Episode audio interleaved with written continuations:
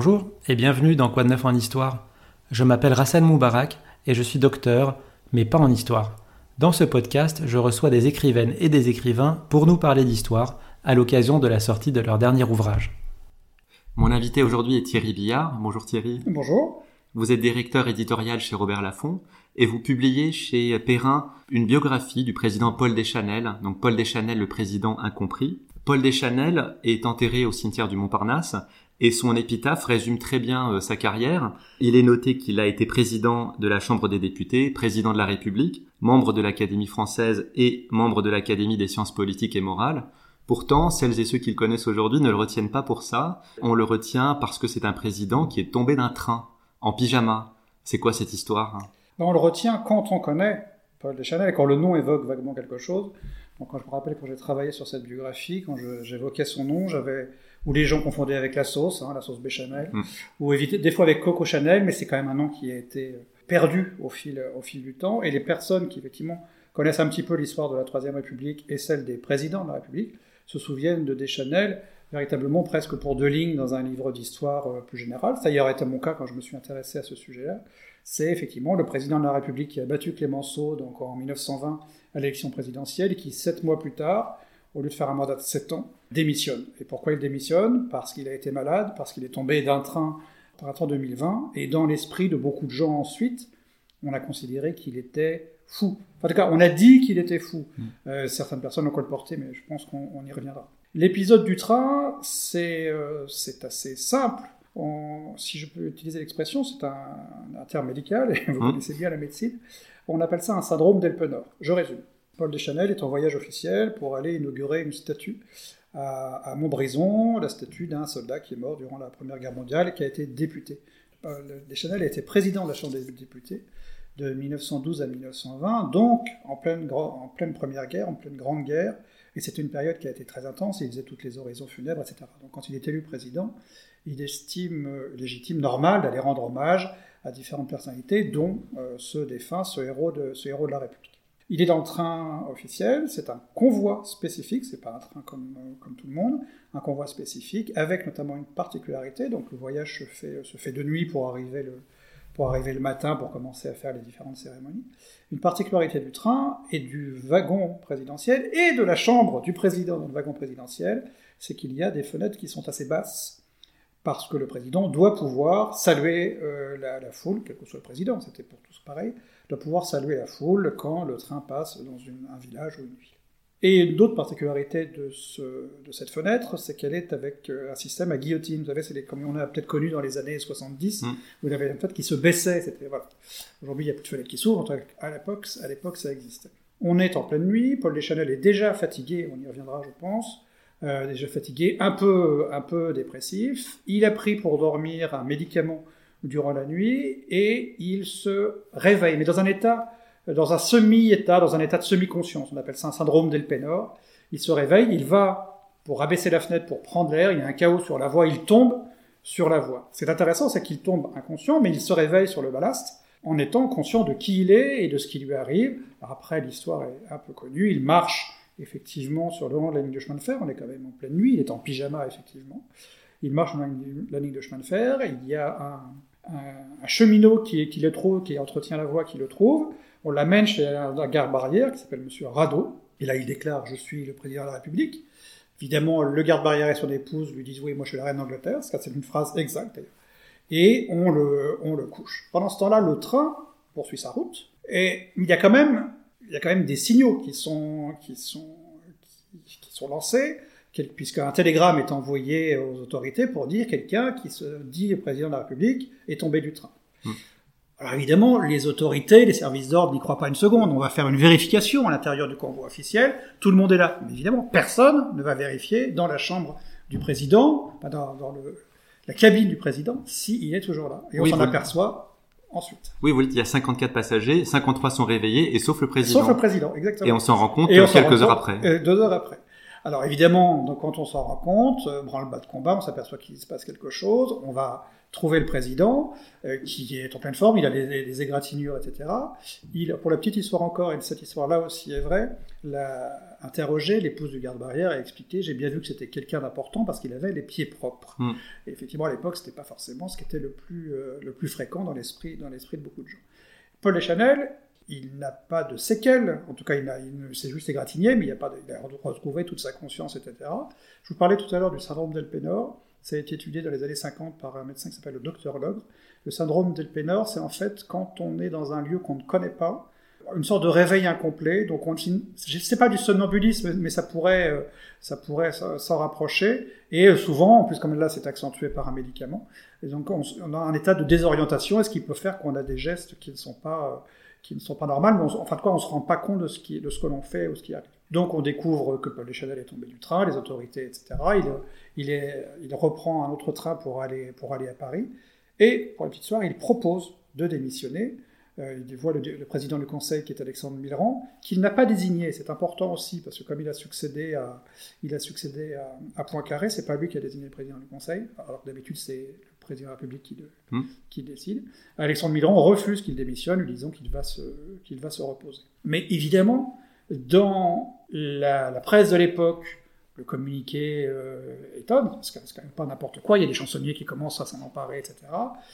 On ne dit pas à l'époque qu'il est fou, comme on, le, comme on le dira plus tard, mais c'est quand même quelque chose de surprenant. Et pour lui, psychologiquement, pour Paul Chanel, qui a fait toute sa carrière sur, avec la volonté, le désir de devenir chef de l'État, avoir un accident au bout de quelques mois, alors mm. qu'il a un tel accident qui est objectivement un peu ridicule, et il le ressent comme ça, est un véritable traumatisme qui va accentuer euh, le, mal qu'il commence déjà à avoir, en tout cas la, dépression qu'il commence déjà à le gagner.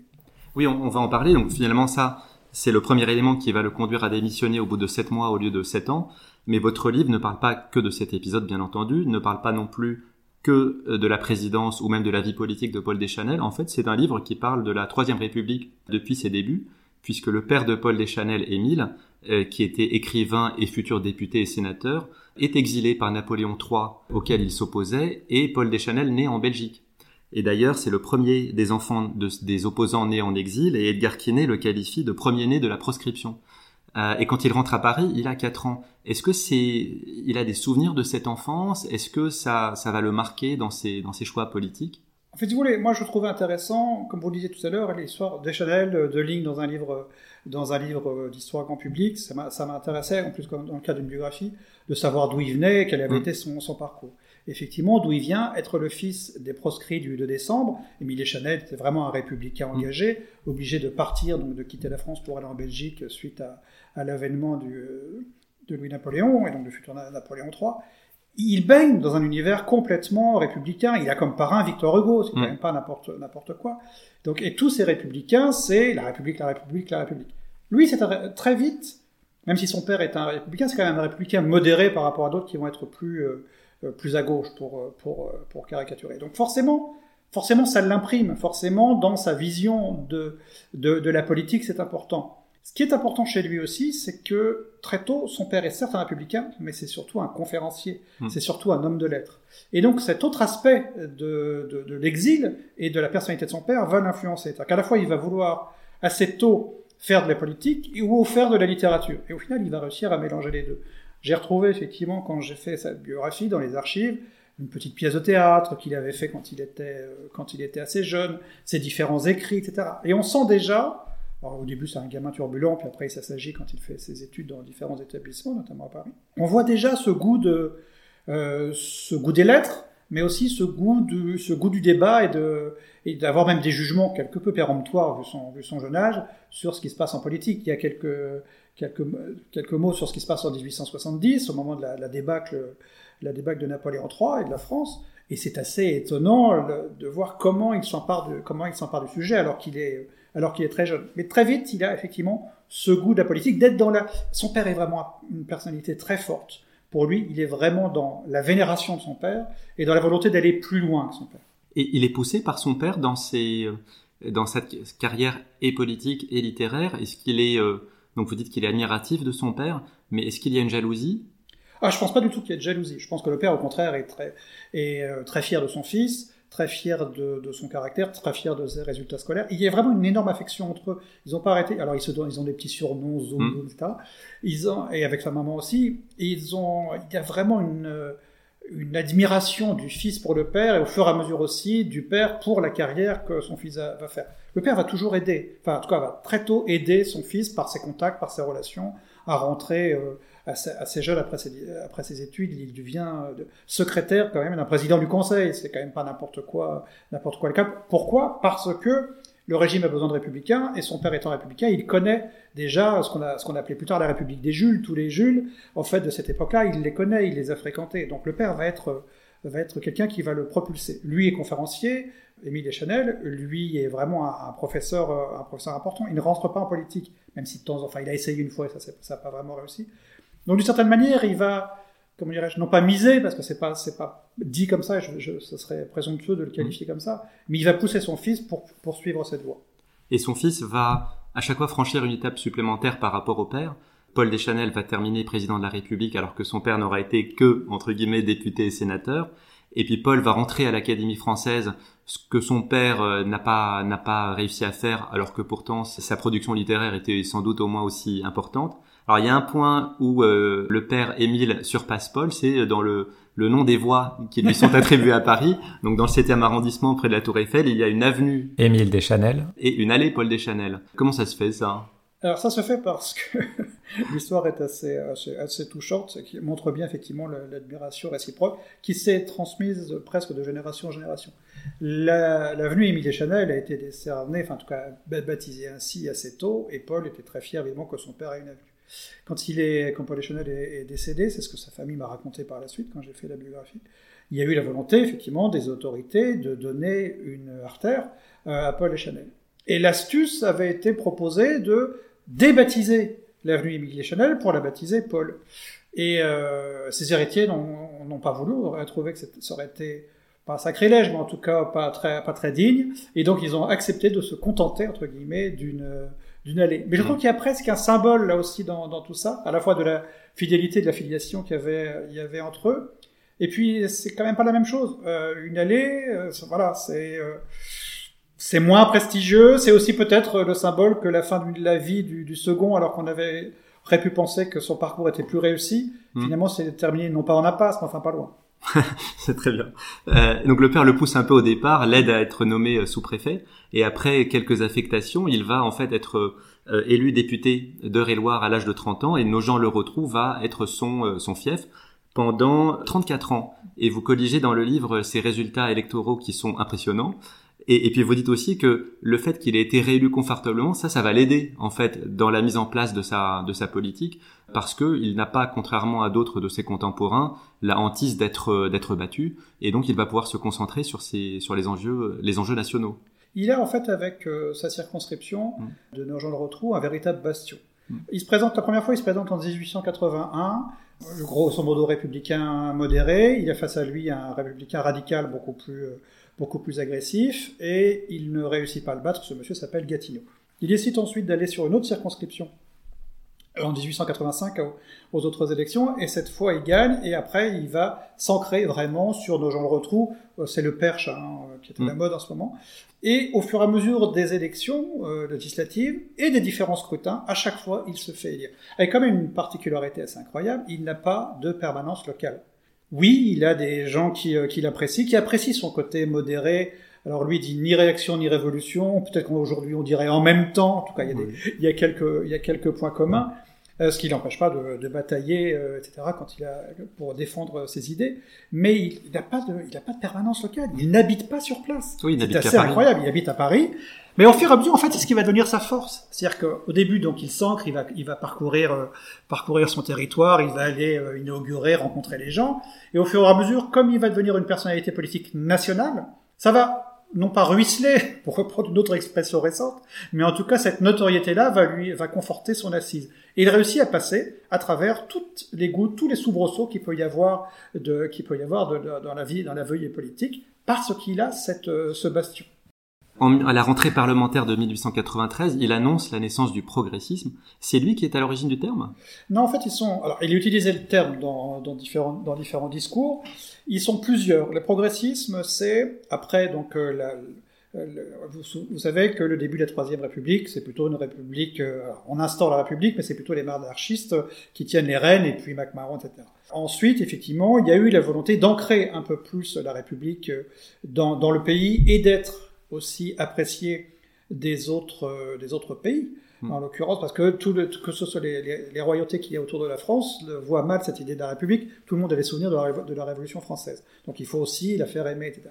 Et Deschanel, mais avec, euh, avec d'autres, avec des personnalités comme Charles Dupuis, des personnalités comme Félix Faure, qui deviendra président de la République, des personnalités comme euh, Casimir Parier, qui, a été, qui est aussi président de la République, euh, comme Poincaré, etc., veulent inventer ce qu'ils appellent le progressisme, c'est-à-dire une, une, sorte de centrisme, on dirait, on dirait aujourd'hui, entre les radicaux trop à gauche et plus en trop encore quand les socialistes arrivent, et évidemment les monarchistes et les nationalistes dont ils, dont ils ne veulent pas.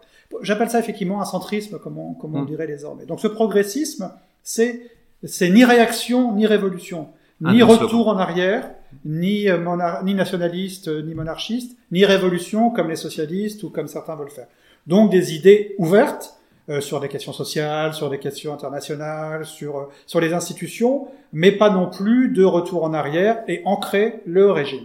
Alors le progressisme, c'est ça, c'est apporter du progrès sans l'imposer, et c'est et ça va être de, de, 1893 jusqu'à 1900, 1902, effectivement, là, le pôle politique, avec un seul inconvénient, et on le voit dans d'autres centrismes, c'est que bon, ben, il y a des figures, mais que les figures elles sont un peu autonomes, elles sont un mm. peu toutes seules. Oui, on s'allie pour faire euh, des meetings, mais c'est pas un vrai parti structuré. Donc en fait, chacun à un moment euh, va vouloir euh, tirer la corde à soi. Il n'y aura jamais de chef réel, en tout cas de chef politique comme on l'entend aujourd'hui, de ce progressisme. Il y a des figures, il y a des personnalités qui chacun qui se regroupent sur, sur certains thèmes. Mais il n'y a pas de chef de parti comme on les connaît chez nous. ce, ce, progressisme arrive à un moment où finalement la République n'est plus menacée, en tout cas, euh, elle paraît, elle paraît stable. Et donc, effectivement, vous le dites, on peut commencer à se consacrer au progrès de, de la société. Et, et donc, est-ce qu'il y a un corpus idéologique commun à ces euh, à, tous ces euh, à tous ces personnes, même s'il n'y a pas de parti organisé, ou est-ce que c'est simplement ceux qui ne sont ni socialistes ni monarchistes qui s'appellent progressistes? J'aurais tendance à, dire, euh, à répondre au deuxième, deuxième choix. Parce que, alors ils ont des corpus communs, ils ont des idées communes, ils sont, euh, tous ces progressistes sont grosso modo pour le changement du mode de scrutin hmm. aux élections euh, législatives. Ils veulent, ils défendent beaucoup une proportionnelle. Après, il y a différentes options dans la, proportionnelle, parce qu'ils estiment que les, la Troisième République a essayé beaucoup de scrutins différents. Il y a eu beaucoup, mais ça donnait pas des majorités, etc. Ils sont conscients que c'est compliqué. En tout cas, c'est compliqué de, changer de de changer gouvernement de président du Conseil aussi, souvent, que les majorités parlementaires soient aussi fragiles.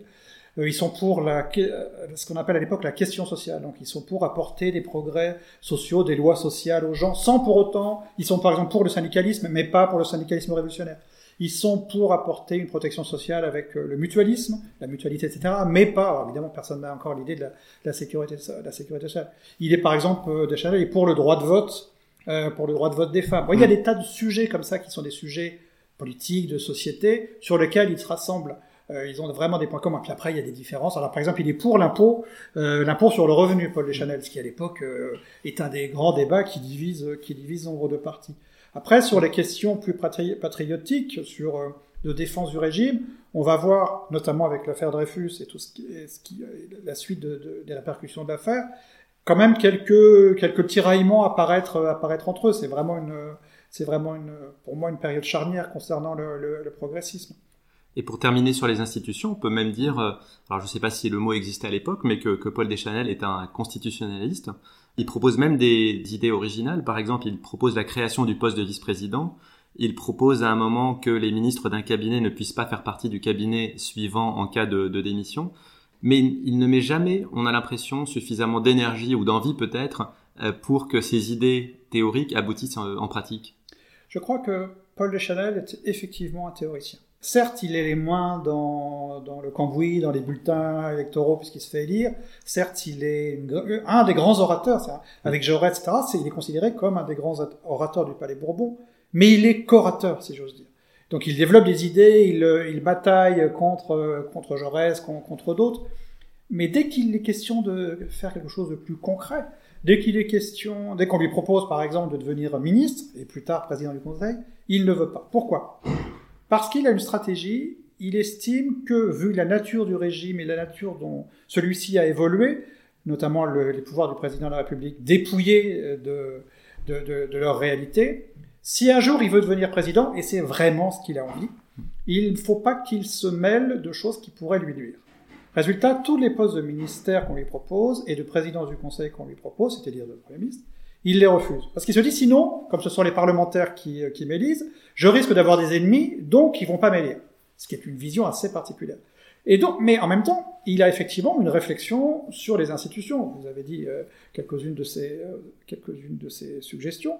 Mais par exemple, sur le rôle du président de la République, qui est essentiel euh, à l'époque, donc le, quand on regarde la Constitution, le président peut faire beaucoup plus de choses que mm. qu'il avait réellement le droit de, de pratiquer lorsqu'il est, lorsqu'il est en fonction.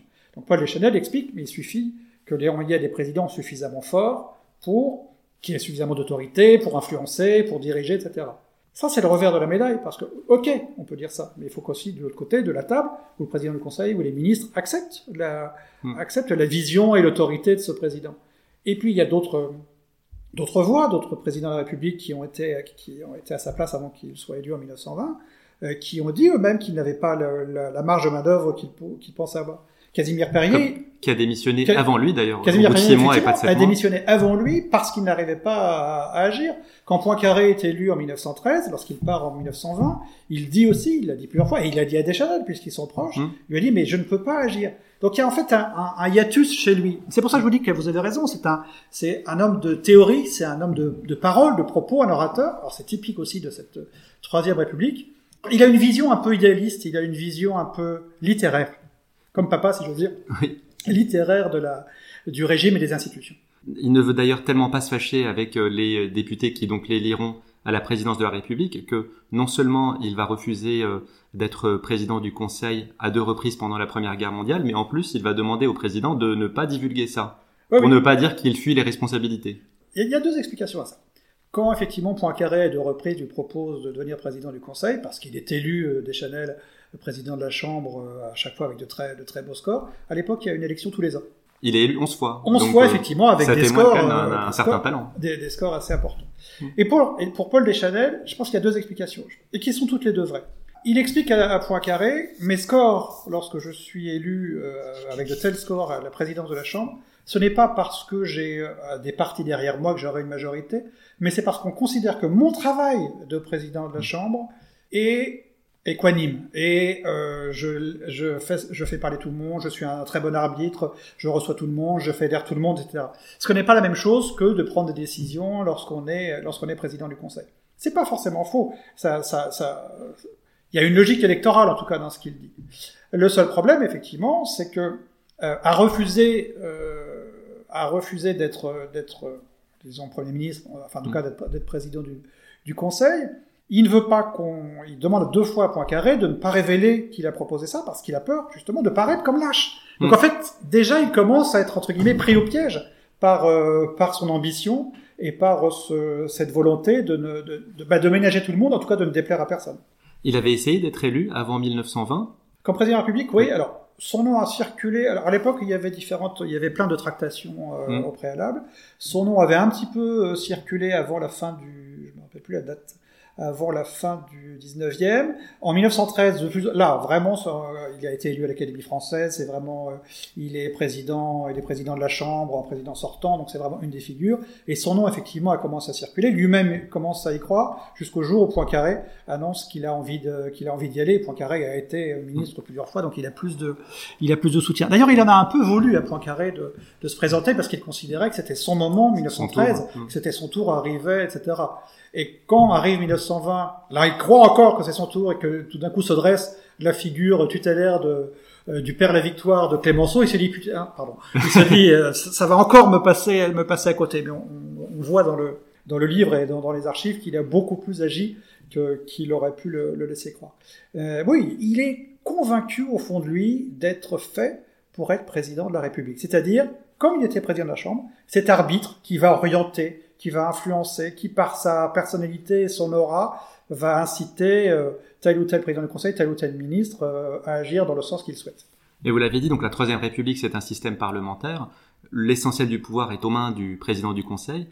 Et quand il est élu en 1920, on va, on va parler de la campagne qui l'amène au pouvoir, euh, eh ben, il, il, tombe de haut. Et il se rend compte qu'il a un rôle de conseil, de représentation, mais très peu de décision. Alors même s'il n'a jamais été ministre ou président du Conseil, comment euh, finalement arrive-t-il à être autant aveuglé euh, Il se méprend complètement sur le, rôle du président? C'est étonnant ça. Non, je pense pas qu'il se méprenne sur le rôle du président. C'est un des grands débats politiques de l'époque, hum. de justement de quel est ce rôle du président. Et donc quand c'est une des nombreuses questions que plein d'hommes politiques d'alors veulent changer. C'est-à-dire qu'il y a des textes, il faut appliquer des textes. Et euh, euh, j'ai fait aussi une biographie de Félix Faure, et on voit que Félix Faure, juste, alors que c'était pas non plus un ministre important, lorsqu'il est président de la République, il a influencé, il a essayé d'orienter sur certains, sur certains domaines. Donc tous les présidents veulent, veulent revenir aux origines des institutions et au fait que euh, c'est pas parce qu'il y a eu MacMahon, c'est pas parce qu'il y a eu effectivement c'est euh, une tradition, c'est pas parce qu'il y a eu une tradition qu'on ne peut pas revenir à la réalité, à l'esprit de la Constitution. Il y a l'esprit, il y a la lettre, et puis il y a ce que la vie politique ou l'histoire en, en ont fait. Et beaucoup d'hommes politiques à l'époque veulent, dans un débat, dans les différents débats, revenir à cette lettre-là. Donc il est d'une certaine manière dans une certaine continuité, une logique. Le problème, c'est qu'entre la continuité de la logique et le débat théorique et le concret, c'est-à-dire je deviens président de la République et j'ai face à moi euh, des ministres, euh, il, faut, il faut avoir les moyens l'autorité pour y arriver. Dans les événements qu'il a connus, il y a eu l'affaire Dreyfus, vous l'avez esquissé tout à l'heure. Comment vous le positionnez? Vous dites qu'il est anti-Dreyfusard, mais pas contre l'homme ou par antisémitisme, mais parce qu'il place en fait la raison d'État au-dessus de tout. Comme beaucoup d'entre Dreyfusards au hmm. début, euh, il y a eu euh, effectivement euh, les, les, premières consciences qui se sont élevées ont été vraiment des gens qui, qui connaissaient le dossier, qui savaient que c'était une, une, injustice, qui savaient que tout était, tout était monté de, de toutes pièces. Mais dans l'opinion, dans l'opinion et chez beaucoup d'hommes politiques, hormis des grandes figures comme Jaurès, etc., qui, beaucoup, beaucoup étaient gênés et étaient anti-Dreyfusards parce que euh, on n'avait pas le droit de toucher à l'armée. Oublions pas que la France a été battue euh, par la Prusse en 70. Donc il y a toujours ce côté la revanche. On ne touche pas l'armée, c'est mm. elle qui va qui va nous sauver, qui va permettre d'avoir la revanche, etc. Et les nationalistes, en plus, que ce soit l'Action française et d'autres, ont, ont agité ça pendant pendant des années. Donc Deschanel, quand il voit tout ce qui se passe, il, d'abord il perçoit vraiment comme beaucoup de politiques de l'époque et de, centre, il ne faut pas qu'on touche à l'armée. Et toute cette euh, polémique, tous ces, ces, euh, harangues de presse, etc., sont perçus comme tiens, on ose toucher à l'armée alors que c'est le socle du, c'est le socle du régime. Et puis il voit lui il y a une note d'ailleurs, je, crois, une note dans, le livre où euh, quelqu'un rapporte des entretiens avec lui sur l'affaire Dreyfus. On lui mm. demande de se, de se positionner sur ça. Il est président de la Chambre en plus. Il ne veut surtout pas, là encore, pour, dans, sa, dans sa logique de vouloir être arbitre, de ménager euh, tout le il monde. Il essaie de pas prendre parti. Il essaie de pas prendre parti pour pas euh, être, être contesté comme président de la Chambre, puisque mm. sans perchoir, il est, il est arbitre dans, dans, dans son esprit. En fait, il, ce qu'il craint aussi dans l'affaire Dreyfus, il appelle, euh, il, craint qu'il y ait des influences de pays étrangers, que mm. certains, que l'Angleterre, que, que l'Allemagne, etc., que certains en profitent pour vouloir fragiliser la République. Alors ça n'a pas du tout ça. Donc il a une vision un peu, euh, un peu extérieure des choses. Donc je pense qu'il est effectivement anti. Il y a, mais dans ces régimes, j'ai rien trouvé hein, mm. de, de, précis sur ça. Et il est, je pense qu'il est anti-Dreyfusard par peur effectivement de voir le régime, euh, le régime attaqué, et non pas parce qu'il croit que Dreyfus que Dreyfus est, est, coupable. C'est pas du tout la même chose. C'est toute la complexité de l'affaire Dreyfus. Vous avez parlé de ses relations avec les pays étrangers. C'est peut-être une facette de sa, de sa carrière qu'on connaît moins, mais il était très impliqué dans les affaires étrangères. Euh, avant que ça devienne le, le, carré réservé du président de la République.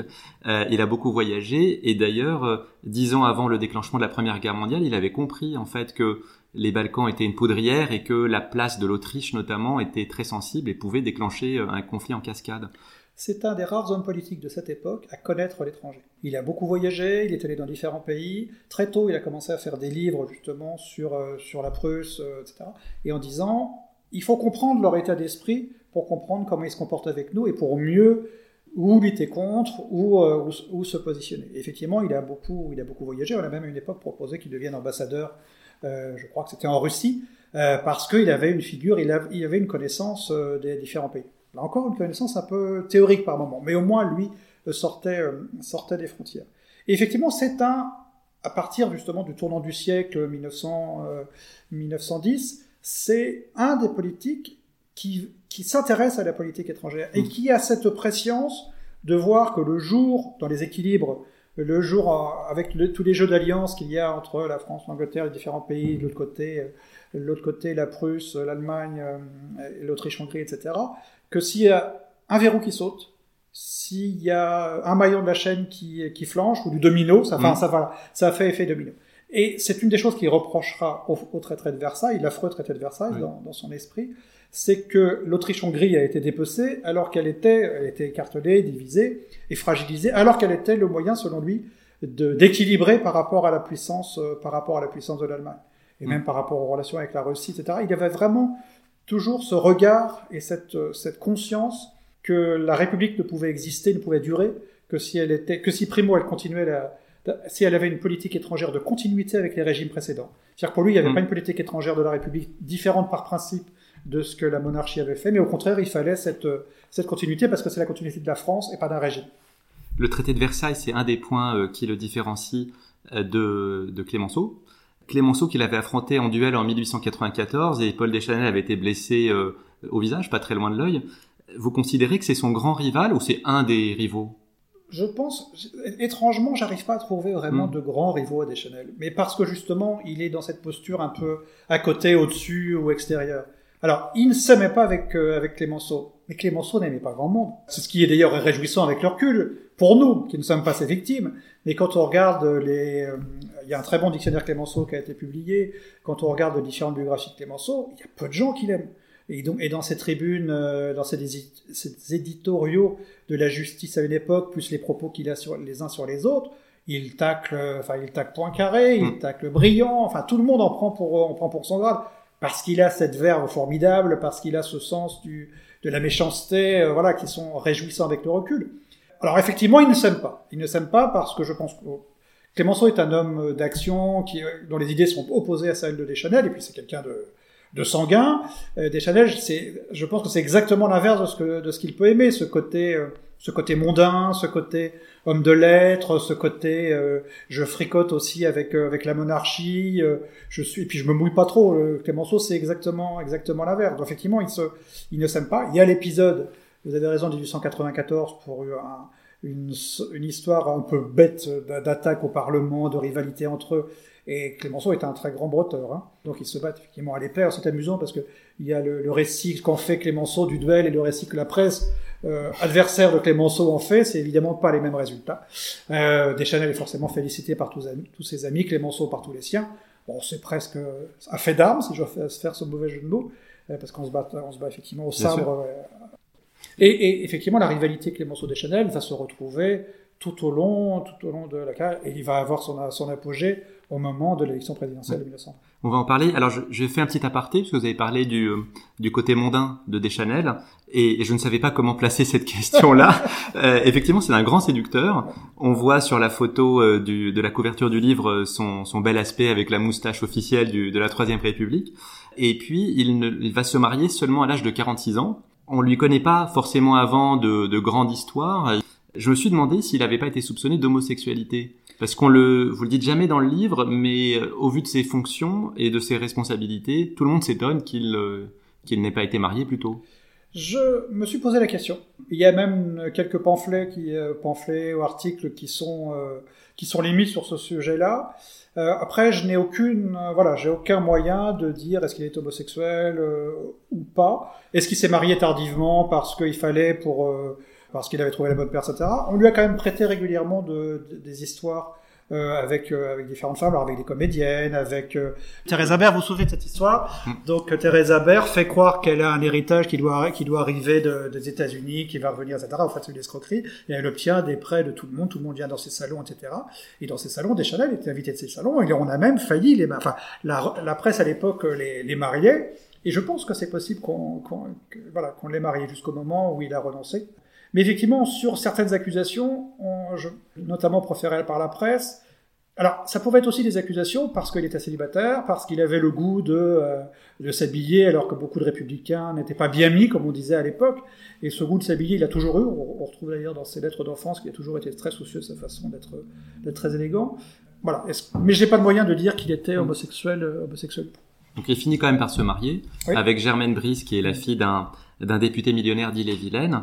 Et, et puis là, c'est marrant parce que sa principale fonction à son épouse, euh, vous le dites à un moment, c'était euh, d'organiser les réceptions de son mari, mais pourtant il n'était pas misogyne puisqu'il était plutôt en faveur du droit de vote des femmes.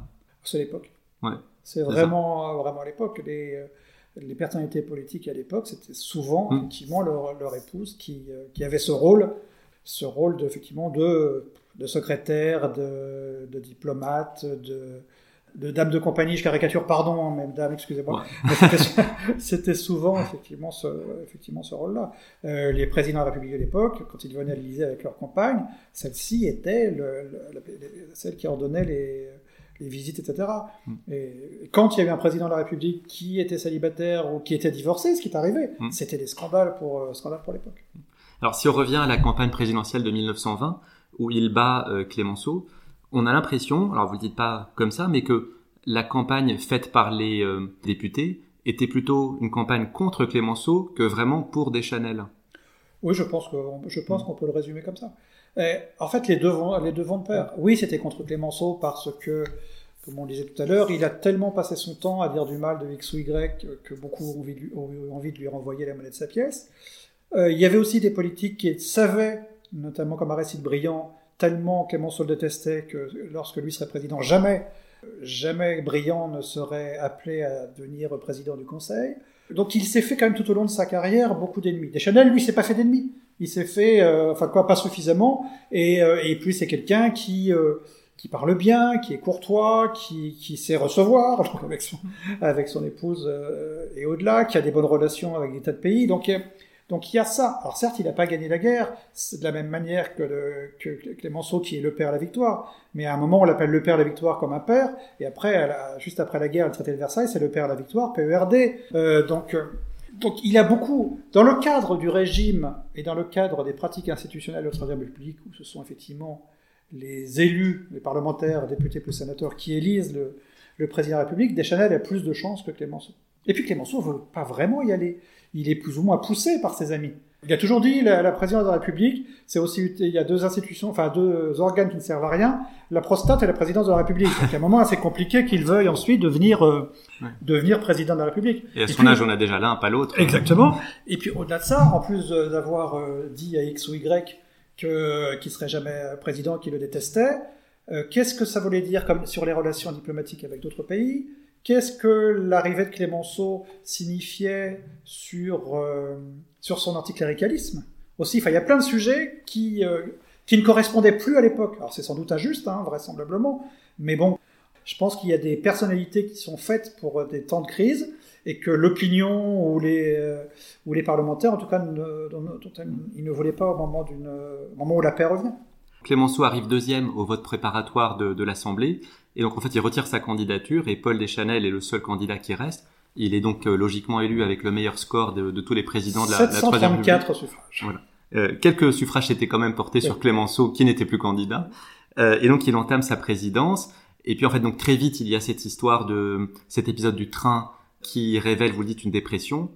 Vous vous citez euh, d'ailleurs un ouvrage et une thèse de médecine qui ont analysé le côté psychiatrique de la personnalité de Paul Deschanel et on trouve aucune anomalie. Donc c'est simplement une dépression on pourrait presque dire aujourd'hui un burn-out. Oui, exactement. Je pense qu'on pourrait. il y a eu, avant l'épisode du train, il y a eu quelques petits mm. incidents. Alors, est-ce que les incidents ont été, euh, je pense qu'ils ont été analysés a posteriori, mm. en, sachant qu'il y a eu l'épisode du train et, euh, et, la dépression, et on s'est dit, tiens, ça commençait comme ça. Sur le moment même, ils n'ont pas forcément été vécus comme, euh, comme des synonymes de crise. Alors, il y a un moment, effectivement, dans le discours, il, il, fait une visite officielle euh, en province, il voit des mutilés de la guerre de 14, il les enlace sans doute d'un peu trop près en leur disant venez contre moi, vous allez entendre mon cœur battre.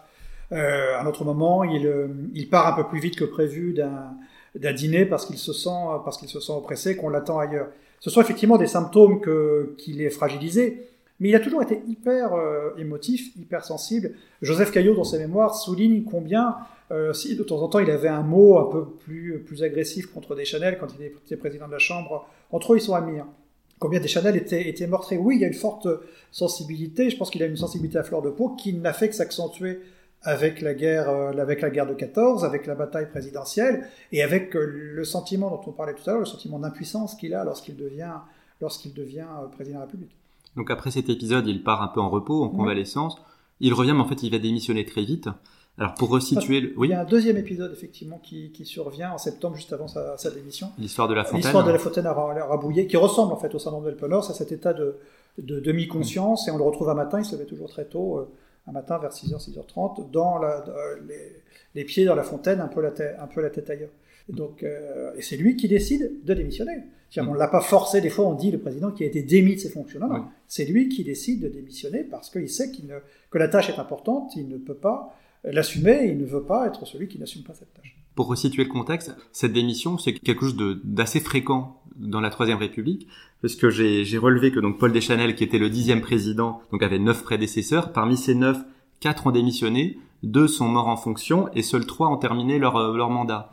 Et ah, après lui, après lui, d'autres aussi euh, ont démissionné ou ont été assassinés. Donc c'est, c'est...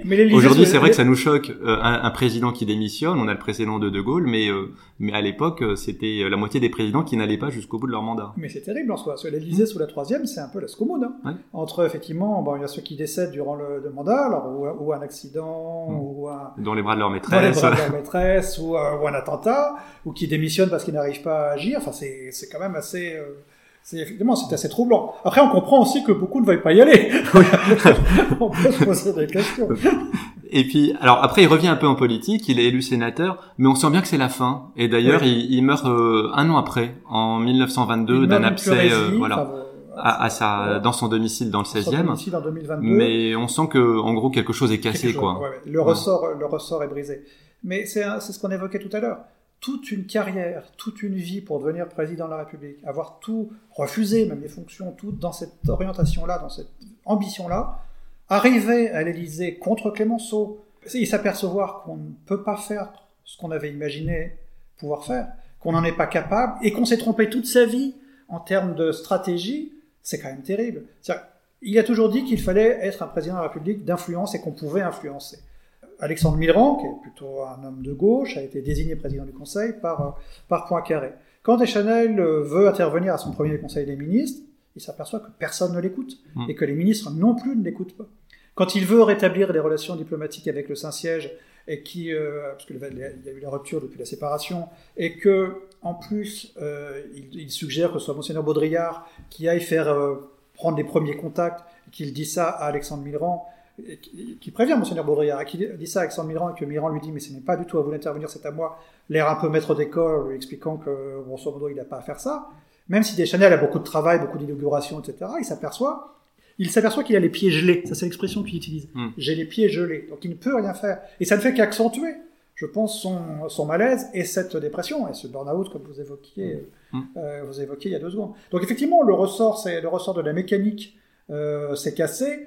Alors même s'il va rembouiller, il se remet, il revient un peu en politique en étant élu sénateur. D'abord, c'est pas les mêmes types d'électeurs, mm. hein, puisque le, nombre de, le nombre de votants est quand même beaucoup plus bas. Il, fait, il prépare un grand discours de, politique qui doit être un discours tonitruant, mais qui tombe.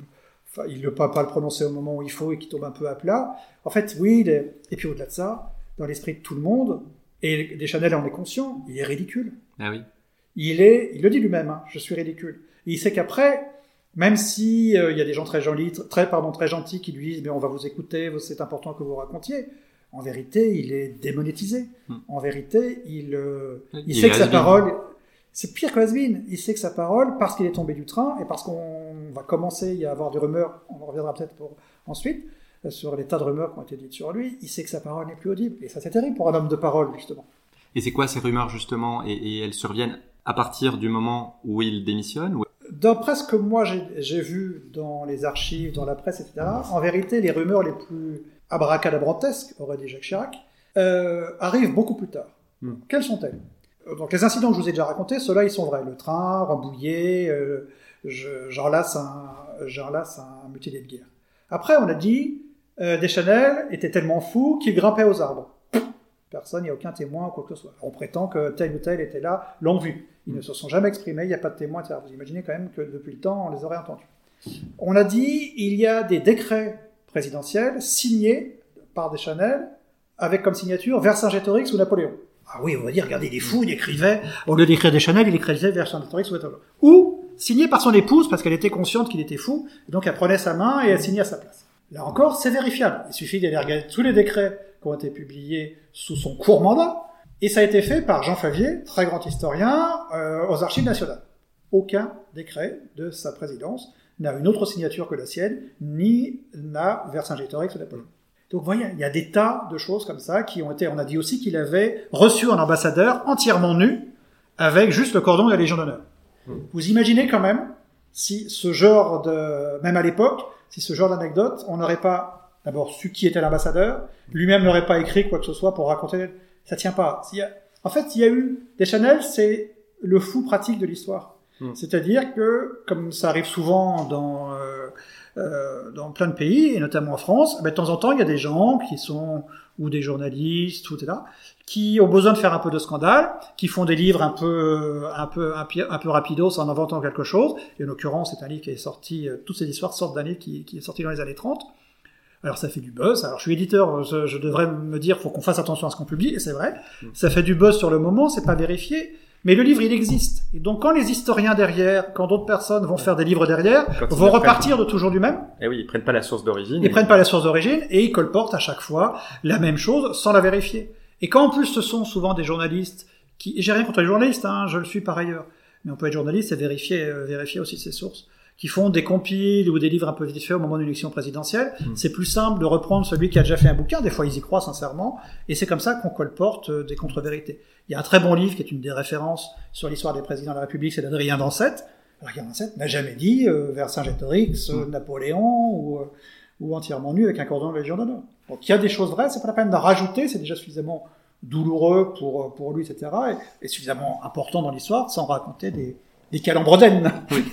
c'est dommage que ça reste dans sa dans sa postérité, parce que en plus en lisant votre livre, on se rend compte que c'est un personnage plutôt sympathique. Euh, il a pas l'air d'avoir euh, d'ennemis euh, d'ennemis majeurs. Il a l'air d'être apprécié par ses, ses contemporains. Donc c'est dommage que ça cette image reste. Et une dernière anecdote que que vous citez, c'est que lui, le grand orateur, avait refusé qu'on fasse un discours lors de sa de son enterrement. Oui, je trouve que c'est c'est un symbole en fait Mm. de toute sa vie et de cette de, aussi de cette fin, de cette fin de vie martyrisée en tout cas dans, dans son esprit. C'est tout d'un coup il n'avait plus euh, le droit à la parole puisque plus personne ne l'écoutait puisqu'il n'était plus audible. Pour terminer, Thierry, Je voulais mettre un coup de projecteur sur un film qui va sortir euh, le 7 septembre, euh, donc euh, à la rentrée prochaine, qui s'appelle Le Tigre et le Président, qui raconte la rivalité romancée bien sûr entre Paul Deschanel et Clémenceau. Vous avez peut-être pu voir euh, une campagne de publicité avec euh, Votez Clémenceau et Votez Deschanel pour les élections 2022, euh, avec leur programme actualisé. Euh, donc c'est un film qui est réalisé par Jean-Marc Pierrefitte, dans lequel André Dussolier interprète Clémenceau et Jacques Gamblin interprète euh, le président Deschanel. Donc bah, je vous propose qu'on aille le voir ensemble à la rentrée. Avec grand plaisir, mais je trouve, je trouve très beau, euh, et ça aussi c'est la magie de, c'est la magie des univers dans lesquels, dans lesquels on est, de voir que 100 ans après la disparition Mm. de Deschanel, qui est mort en, en 1922, Mm. à la fois, bon, à la fois on peut reparler de lui grâce à vous, merci beaucoup de m'accueillir, et voir, même si c'est une fiction, mais imaginez Gamblin en Deschanel et Mm. Dussolier en Clémenceau, je pense que ça peut être, un, ça peut Ouais. être un beau moment. Et les voir tout d'un coup incarnés comme ça, personnage romanesque. Il y a eu une fois un téléfilm qui était avec Paul Gertz qui représentait euh, Paul Deschanel, qui était plutôt, plutôt bien fait. Mais la Gamblin, euh, Gamblin du Solier, j'ai hâte de. Bah, il y a une bande-annonce et un extrait qui sont déjà disponibles sur Internet, donc je, je vous invite à aller les voir. Merci beaucoup Thierry beaucoup. d'avoir accepté l'invitation. Je rappelle le titre de votre livre, Paul Deschanel, le président incompris, c'est aux éditions Perrin et disponible en librairie. Quant à moi, je vous remercie de nous avoir suivis. Je compte sur vous pour partager ce podcast et le faire connaître. Et je vous donne rendez-vous pour un prochain épisode. Merci.